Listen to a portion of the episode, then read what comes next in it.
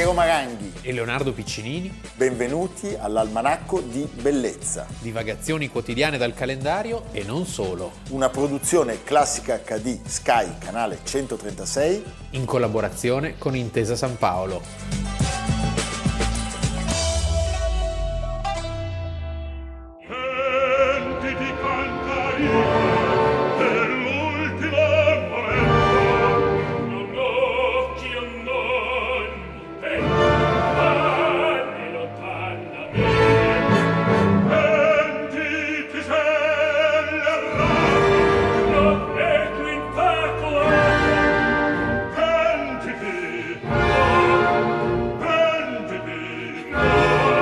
Benvenuti all'Almanacco di Bellezza. È il 28 gennaio 2021 abbiamo iniziato con la celebre scena dal Don Giovanni di Wolfgang Amadeus Mozart e Lorenzo da Ponte, eh, certo. la scena del non pentimento di Don Giovanni. Mentre oggi noi vogliamo parlare di un pentimento, un pentimento molto interessato sì. e non necessariamente il pentimento di un perdente.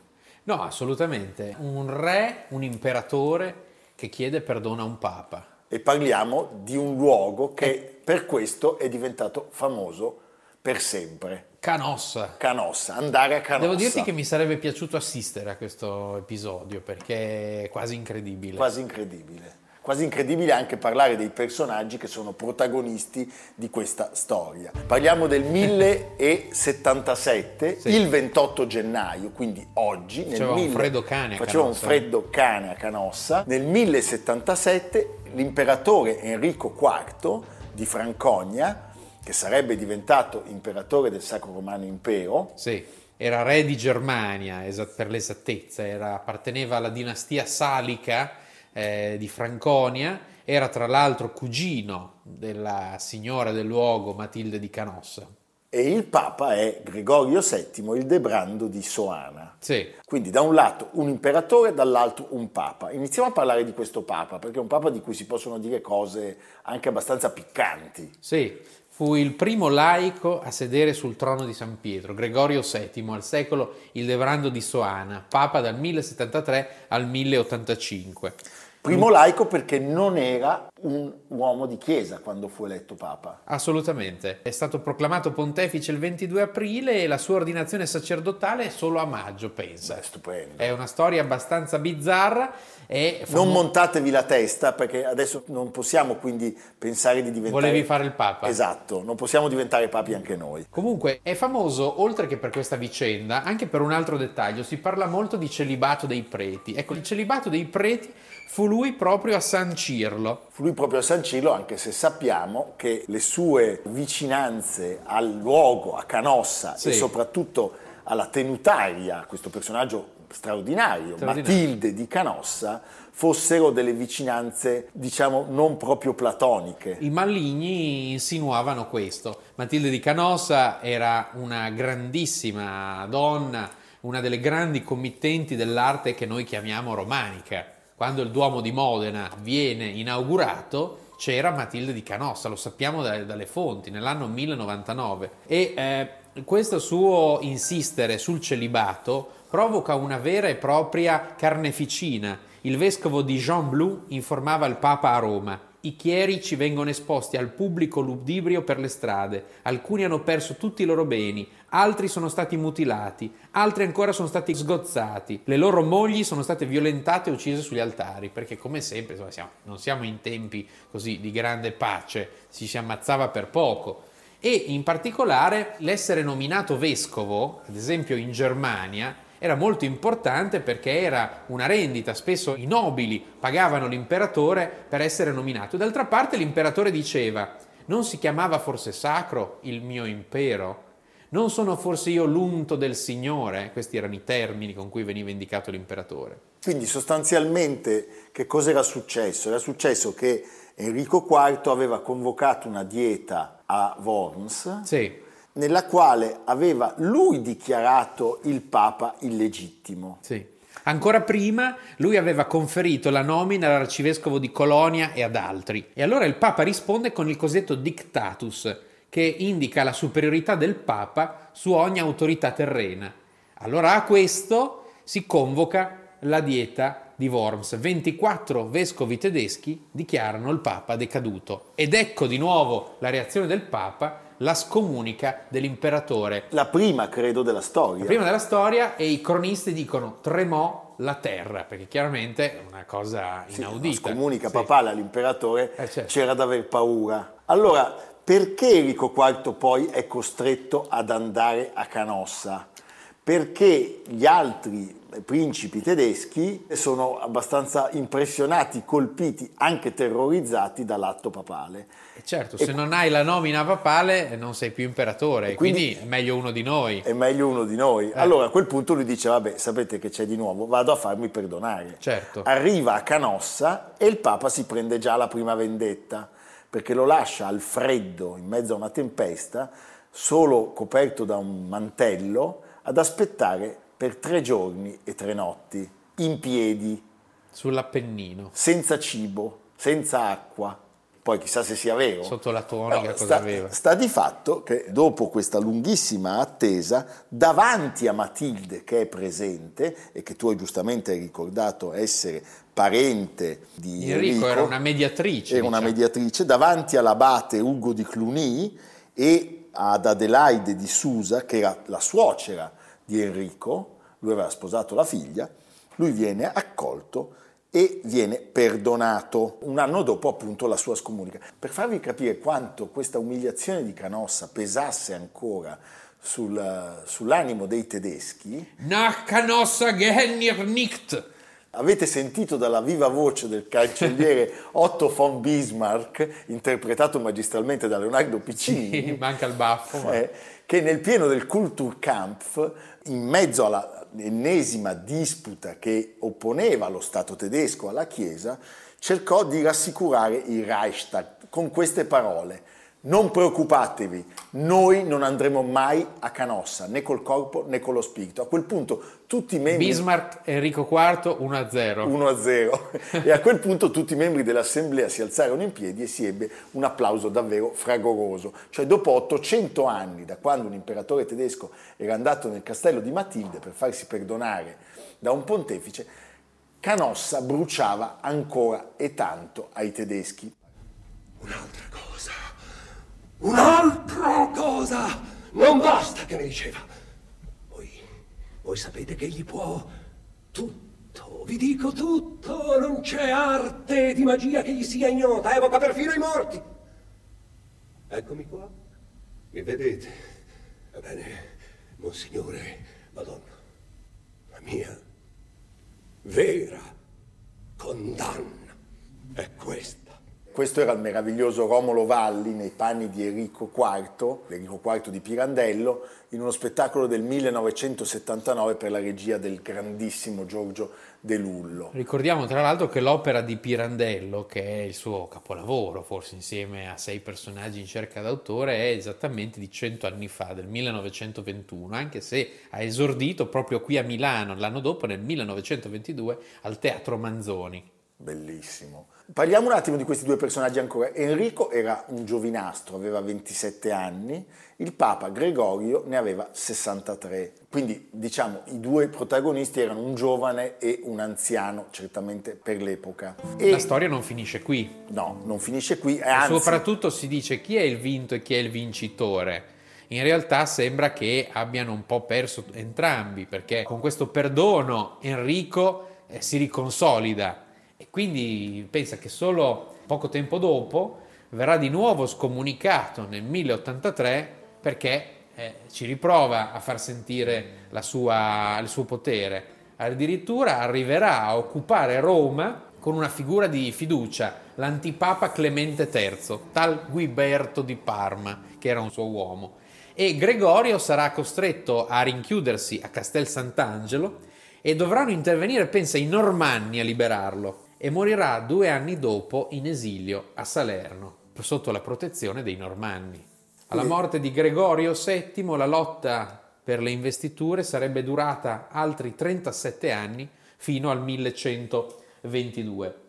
Certamente, tra l'altro consiglio eh, questo bellissimo libro di Glauco Maria Cantarella, Gregorio VII per la casa editrice Salerno. A questo Papa, dice Paolo Mieli, dovremmo riconoscere la costruzione della Chiesa cattolica moderna sotto il segno del papato, il Papa più importante della storia della Chiesa, a tal punto incisivo e travolgente nella lotta per le investiture da indurre a marcare con il suo nome 150 anni di storia. E possiamo anche dire due parole su su Matilde ancora, sì. oltre alla mh, ipotizzata liaison con il Papa e alla cuginanza con l'imperatore, lei fu una sovrana straordinaria. La sua famiglia ebbe il momento, i Canossa, di massima espansione sotto il suo regno. Tutte le terre a nord dello Stato pontificio erano dominate da lei nel regno italico era veramente un personaggio molto influente. Lei era sepolta in questo posto bellissimo che consiglio a tutti di andare a vedere, che è l'abbazia di Polirone vicino a Mantova, San Benedetto Po, e poi fu traslato il corpo in Vaticano, in San Pietro. Ancora oggi lei è sepolta nella Basilica di San Pietro. Soprattutto andare a Canossa è da allora un clamoroso atto di sottomissione. Na Canossa! Eh, forse in questi giorni ci fa anche riflettere perché chi è che va a Canossa eh, qua non si capisce chi va a Canossa da chi pensando al nostro Parlamento, ma staremo a vedere, la partita sì. è ancora lunghissima. Bene, sentiamo ancora un po' di musica e perdona me.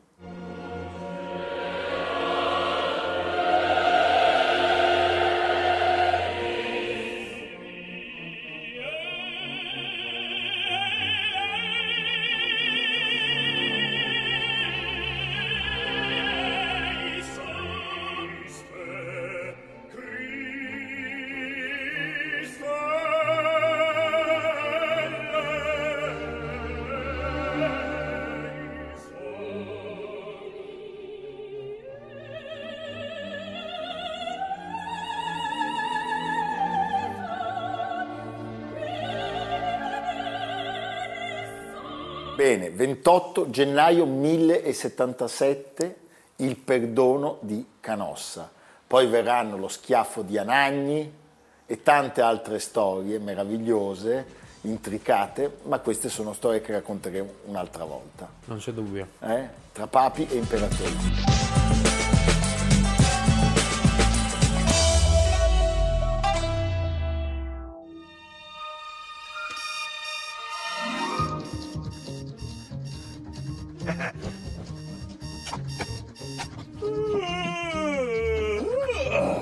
Buongiorno appartamento.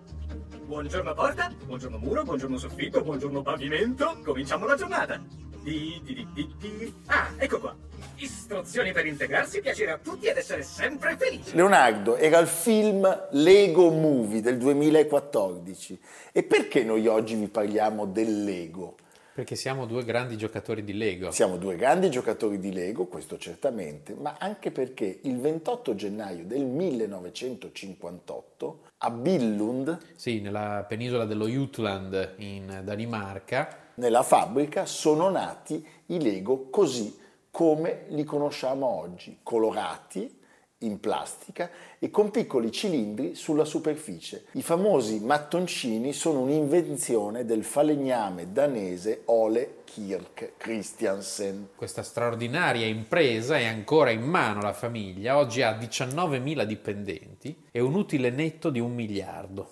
Non possiamo andare a proporci a proporre una come eredi una sponsorizzazione, anche un'adozione, una qualcosa. Sì. E perché si chiamano Lego? Perché lui legò le due parole danesi leg e god, che vogliono dire gioca bene, o forse anche per via del latino perché sappiamo che il latino lego è eh, Vuol dire lego, appunto. mettere insieme. Lego. Lego, legare, sì, legare, mettere sì. insieme. Allora, la loro storia era iniziata molto prima ed è una storia molto affascinante perché il, il nostro falegname, il nostro protagonista... Sembra 20... la storia di Pinocchio. Un po' di Pinocchio, sì.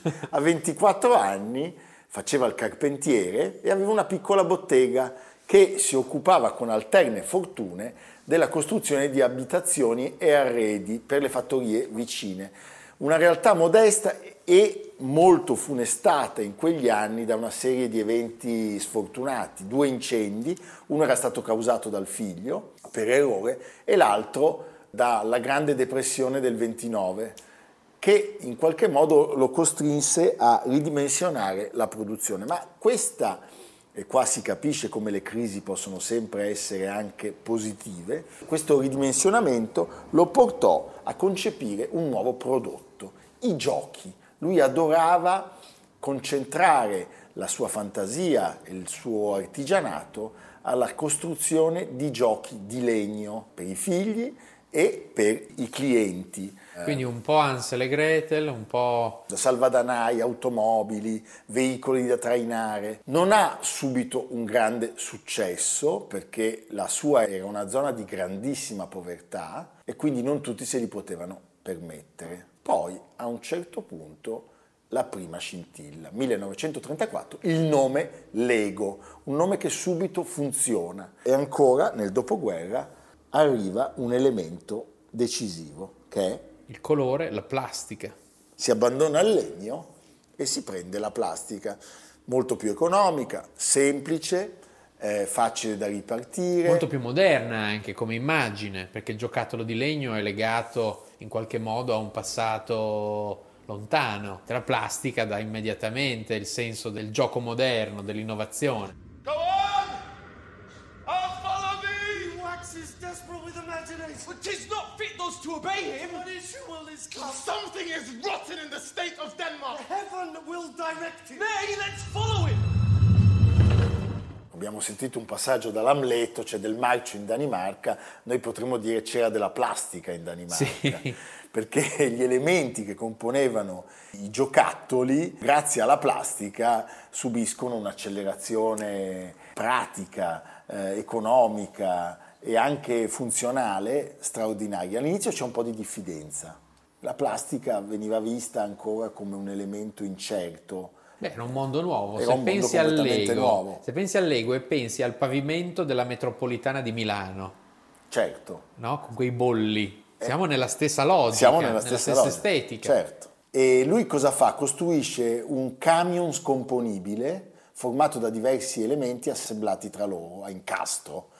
Poi a un certo punto arrivano i mattoncini e siamo alla svolta, perché il mattoncino, che appunto vede la sua nascita il 28 di gennaio, quindi oggi del 1958, è una rivoluzione ed è la forma che conosciamo ancora adesso. Non è biodegradabile. Non è biodegradabile, non è commestibile. Va a finire ovunque. Va a finire ovunque. Certamente tutti noi ne abbiamo anche ingeriti un sì. certo numero e gli effetti su alcuni di noi, in particolare su noi due, si vedono. Sì, eh? non, fate, non fate la nostra fine. Tra l'altro il fondatore muore proprio nel 58. Suo figlio eredita questa società. Eh, l'azienda, lo sappiamo, si sviluppa in maniera incredibile. Nel 1961, quindi tre anni dopo l'invenzione del mattoncino come, come lo conosciamo, arrivano le ruote e poi c'è uno sviluppo a 360 gradi, sì. A 360 gradi.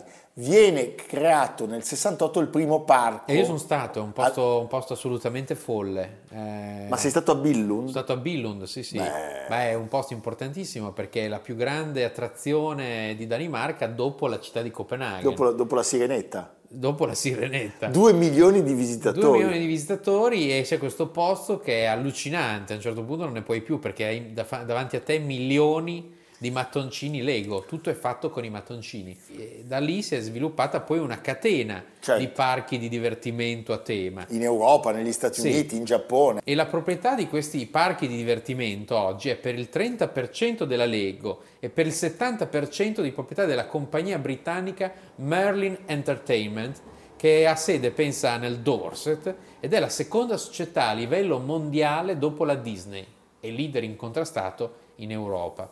È molto interessante questo posto perché oltre ad avere appunto edifici, eh, il safari fatto tutto di mattoncini Lego, c'è una fantastica e anche molto famosa raccolta di giocattoli soprattutto di bambole dell'Ottocento, forse la più grande collezione al mondo di bambole dell'Ottocento. E poi in particolare mi ricordo il Titania Palace, che è uno, un gigantesco palazzo in miniatura fatto costruire da Sir Neville Wilkinson per la figlia in Irlanda all'inizio del Novecento che viene acquistato dalla fondazione Lego eh, negli anni 70 e tu poi osservare questo palazzo concepito nei minimi dettagli, un'opera maniacale e veramente da Guinness dei primati.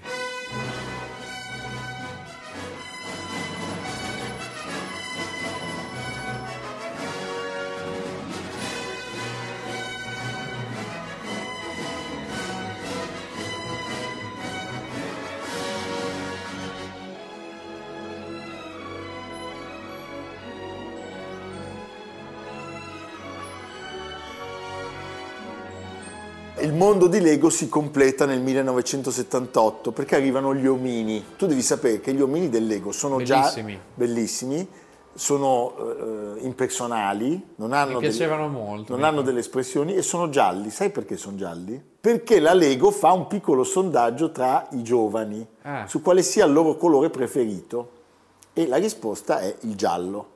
Ah. È da lì che parte questa, questa scelta Con la testa cilindrica, con la testa ricordo, cilindrica sì. e poi arrivano i personaggi. Avete sentito Guerre Stellari, oggi i Lego declinano questi personaggi anche legandoli a tutte le più grandi avventure del grande schermo. Harry Potter, Spider-Man, Batman. Mi ricordo di aver parlato con un negoziante di giocattoli recentemente. Mi raccontava che la Lego eh, sta distruggendo tutto il tessuto dei negozi di giocattoli perché ha un centro di distribuzione personale a cui ormai ci si affida. Quindi è molto difficile poter competere eh, nei negozi nelle città. nelle città. Ecco, dal 78 ad oggi la Lego ha creato più di 8000 mini figure, dai classici umanoidi dedicati alle svariate professioni, agli animali, appunto poi passando per i personaggi dei brand o dei... Dai Piero, un giorno ce l'avrai anche tu la statuina. La statuina di l'avremo noi due, ci sarà il Lego dell'almanacco, Dell'almanacco, bellezza. sì. E diciamolo, malgrado tutti gli eventi catastrofici che possono funestare il mondo, i Lego continuano ad avere un successo pazzesco.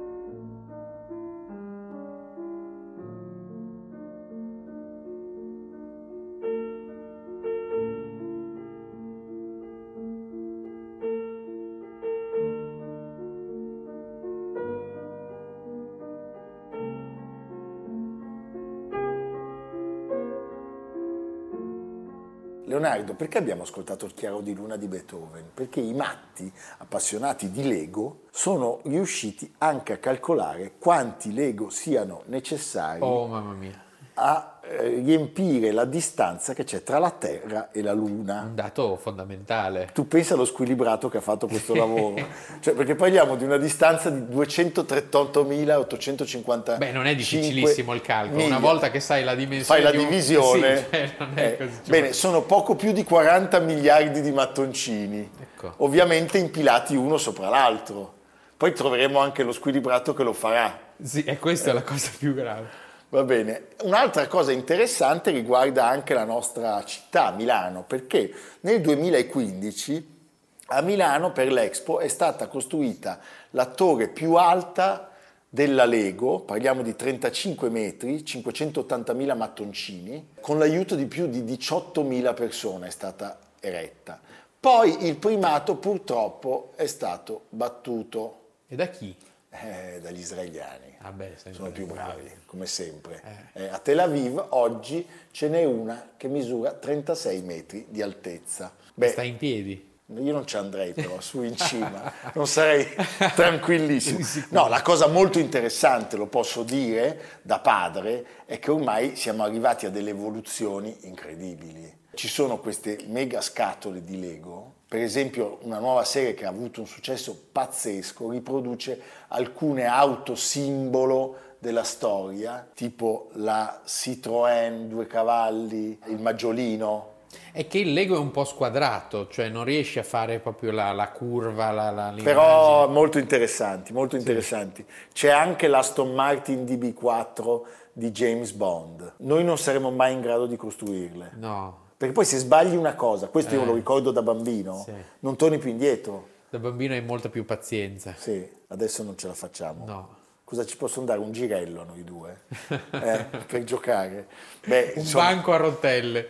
Un banco a rotelle, beh, diciamo evviva la Lego, certamente. Viva la Danimarca. Evviva la Danimarca, che è un paese che ci, ci sta simpatico. Sì. Bene, prima di salutarvi, come sempre, Leonardo Piccinini con la nostra macchina del teletrasporto ci porta in un luogo che vi suggeriamo di visitare prestissimo. Dove andiamo oggi, Leonardo? Piero, un luogo eccezionale, Civita di Bagnoregio, in provincia di Viterbo, la città che muore. Ne parliamo perché è uscito questo libro, eh, Civita, eh, per le edizioni Quadlibet di Giovanni Attili, la storia di Civita di Bagnoregio pulsa nel momento inesorabile del divenire e della metamorfosi. È la natura della sua terra martoriata, crolli e ricostruzioni. Viene chiamata la città che muore perché sorge su uno sperone tufaceo che si sgretola. Pensa, una volta era in realtà il nucleo più antico di Bagnoregio, era collegata a Bagnoregio e poi in pochi secoli l'erosione l'ha isolata è un luogo magico. Dove siamo? Eh, vicino a Bolsena, vicino al lago di Bolsena. Al lago di Bolsena, ci ho sì. pescato i, be- i, boccaloni. Ecco, vedi. Vedi? vedi Noi ci possiamo andare. Perfetto. Perché io sai che vado solo in posti dove poi possa anche pescare. Sì, e Va si bene. chiama città che muore sia per questo motivo dell'erosione, sia anche perché è una città a rischio spopolamento o, per contrario, ha un turismo aggressivo e di cattiva qualità. Va bene, ci occuperemo di Bagnoregio. Certo. Evviva, a domani. A domani. Almanacco di bellezza, cura di Piero Maranghi e Leonardo Piccinini. Con Lucia Simioni, Jacopo Ghilardotti, Samantha Chiodini, Paolo Faroni, Silvia Corbetta. Realizzato da Amerigo Daveri, Domenico Catano, Valentino Puppini, Simone Manganello. Una produzione classica HD, Sky Canale 136 in collaborazione con Intesa San Paolo.